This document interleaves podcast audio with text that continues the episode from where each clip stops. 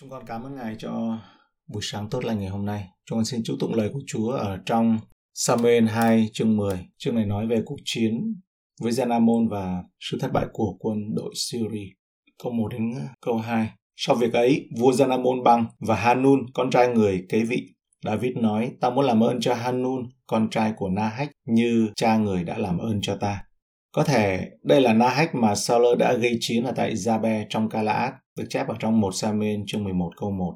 Đa-vít khi rời khỏi Gác, nơi tính mạng của ông bị đe dọa, đã tìm thấy một nơi tị nạn mới với vua Moab, và vì Na-hách, vua của quân Am-môn, là người hàng xóm gần nhất của ông. Thù của thù là bạn, nên có thể là trong mối thù giữa Sauler và Đa-vít, Na-hách đã lợi dụng tỏ ra tốt bụng và hiếu khách với Đa-vít lúc đó. Lòng tốt của Đa-vít với Mephibosheth ở trong chương trước không kết thúc những công việc tử tế nhân hậu của ông.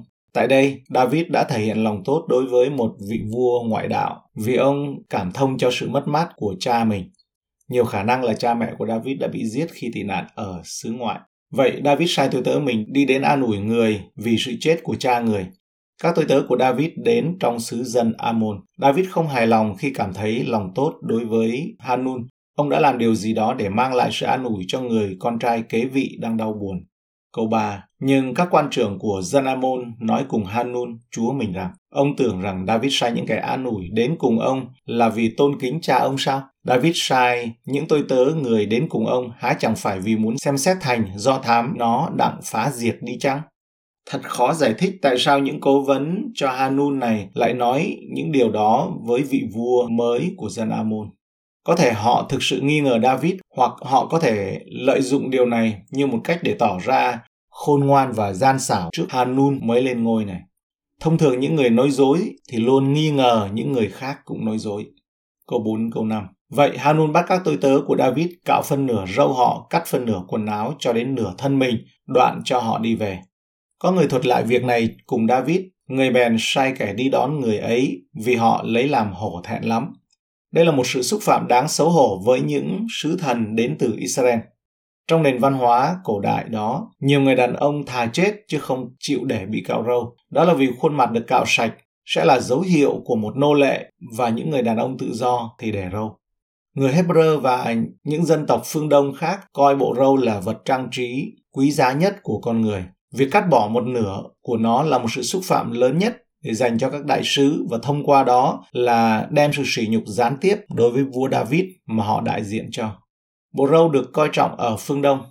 Người sở hữu coi nó là vật quý giá lớn nhất của mình, thường nhân bởi nó mà thề và dùng nó làm sự cam kết trong những vấn đề quan trọng. Không có gì có thể chắc chắn hơn là một lời kết ước kiểu như thế này. Người chủ nhân của nó sẽ chuộc nó, có khi phải đổi cả tính mạng của mình. Rồi chúng cắt phân nửa quần áo, cũng là một sự xúc phạm và sỉ nhục rõ ràng, cho thấy rằng có thể xuất hiện sự nhục nhã của việc lõa lồ, và đặc biệt là việc cắt bì của họ bị lộ ra, bị người ngoại đạo chê bai.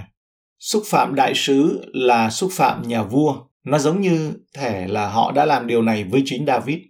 Nguyên tắc tương tự cũng đúng với Chúa Giê-xu và các sứ giả của Ngài. Chúa Giê-xu nhắc nhở các môn đồ của Ngài, nếu thế gian ghét các ngươi, thì các ngươi biết rằng họ cũng đã ghét ta trước khi ghét các ngươi. Giăng mười lăm câu mười tám. Vua sai bảo rằng, hãy ở tại Jericho cho đến chừng râu của các ngươi đã mọc lại, đoạn các ngươi hãy trở về. Đa-vít không dùng những con người này làm công cụ chính trị để khơi mào lên cơn giận dữ dội đối với quân Am-môn. Ông quan tâm nhiều hơn đến phẩm giá và danh dự của họ, và để họ đợi trước khi trở về Giê-ru-sa-lem. Câu sáu. Khi dân Am-môn thấy mình bị Đa-vít gớm ghét, họ biết rằng họ đã làm điều này. Đa-vít không chối bỏ dân Am-môn, nhưng chính họ tự làm cho mình trở nên ghê tởm đối với dân Israel. Chúng bèn sai người đi chiêu mộ quân Syria ở Beth Rehot và ở Soba, số chừng hai vạn lính bộ, lại chiêu mộ vua Maaka với một ngàn người và một vạn hai ngàn người ở xứ Tóp. Đây là một thực tế phổ biến trong thế giới cổ đại. Một sử ký chương mười chín câu sáu kể rằng Am-môn đã trả một nghìn ta lâng bạc cho người Syri. Câu bảy. Đa-vít hay được điều đó, liền sai Giô-áp với các dũng sĩ của đạo binh mình đi đánh chúng nó. Đây là lần đầu tiên đề cập đến những người dũng sĩ của Đa-vít, gọi họ là đội quân của những người hùng. Họ đã thành lập một lực lượng chiến đấu vinh quang. Đội quân của những người dũng sĩ ngày nay có thể so sánh đó là những binh chủng đặc nhiệm. Điều quan trọng là phải hiểu rằng Đa-vít chẳng là gì nếu không có những người dũng sĩ của ông, và họ cũng không là gì nếu không có Đa-vít. Đa-vít là thủ lĩnh của họ, nhưng một người thủ lĩnh sẽ không là gì nếu không có những người hùng đi theo này. Và Đa-vít có một đội quân hùng mạnh đi theo ông. Những người dũng sĩ này không nhất thiết phải bắt đầu là những người dũng sĩ. Nhiều người trong số họ là những người đau khổ, mắc nợ và bất mãn đã đi theo Đa-vít đến tại hang đá Adullam, một Sa-mu-ên chương hai mươi hai câu một đến câu hai. Đa-vít đi khỏi đó và trốn trong hang đá Adullam. Khi các anh và cả nhà cha người hay điều đó bèn đi xuống cùng người. Phàm kẻ nào bị cùng khốn, kẻ nào mắc nợ và những người có lòng bị sầu khổ cũng đều nhóm họp cùng người và người làm đầu họ. Ấy vậy, xung quanh người có chừng bốn trăm người. Một trong những người dũng sĩ này là Joseph Bassebet, người Takemon, làm đầu lính thị vệ của vua, nổi tiếng với việc giết chết tám trăm người cùng một lúc, hai Sa-mu-ên chương hai mươi ba câu tám. Cũng có một người khác là Yaso beam, con trai của Hakmoni, làm đầu các tướng, đã giết ba trăm người trong một nốt nhạc. Một Sử Ký chương mười một câu mười một.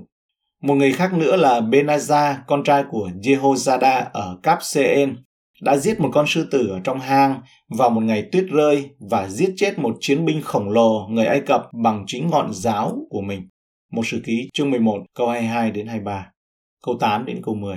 Dân Am-môn kéo ra dàn trận tại nơi cửa thành, còn dân Sy-ri ở Soba và ở Rehob, những người ở Top và ở Maaka đã đóng riêng ra trong đồng bằng. Giô-áp thấy quân giặc hãm đánh đằng trước và đằng sau, bèn chọn người lính trong đạo tinh binh Israel và dàn binh đó ra cùng dân Syria. Còn binh còn lại, người trao cho Abisai em mình đặng bày trận đối cùng dân Am-môn. Khi đội quân của những người đàn ông hùng mạnh này tiến đến thành Am-môn, họ thấy mình bị bao vây. Trước mặt họ là quân Am-môn đang dàn trận ở lối vào của cánh cổng. Phía sau họ là những người Syria trên cánh đồng. Nó trông thật là tệ hại cho quân đội Israel.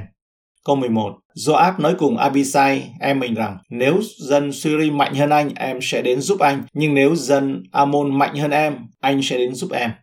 Giô-áp chỉ có một chiến lược trong trận chiến là tấn công. Nhiều tướng lĩnh sẽ cân nhắc đầu hàng khi kẻ thù khi bị kẻ thù bao vây cả hai phía, nhưng Giô-áp thì không. Ông ta đã kêu gọi quân đội đến lòng dũng cảm và niềm tin cậy và bảo họ hãy tiếp tục tiến lên. Thật thú vị khi quan sát thấy rằng trong sự sắp xếp của mình, Giô-áp không màng đến khả năng thất bại cuối cùng trong cuộc xung đột với quân Am-môn. Dường như ông không nghĩ rằng sự phối hợp tổng lực của kẻ thù có thể là quá nhiều cho cả hai anh em. Câu mười hai. Hãy vững lòng, bền trí, đánh giặc cách can đảm, vì dân sự ta và vì các thành của Đức Chúa Trời chúng ta. Nguyện Đức Giê-hô-va làm theo ý Ngài, lấy làm tốt. Đây là một bài diễn văn tuyệt vời của Giô-áp. Trước khi ra trận, ông đã tạo ra ít nhất ba điểm tuyệt vời.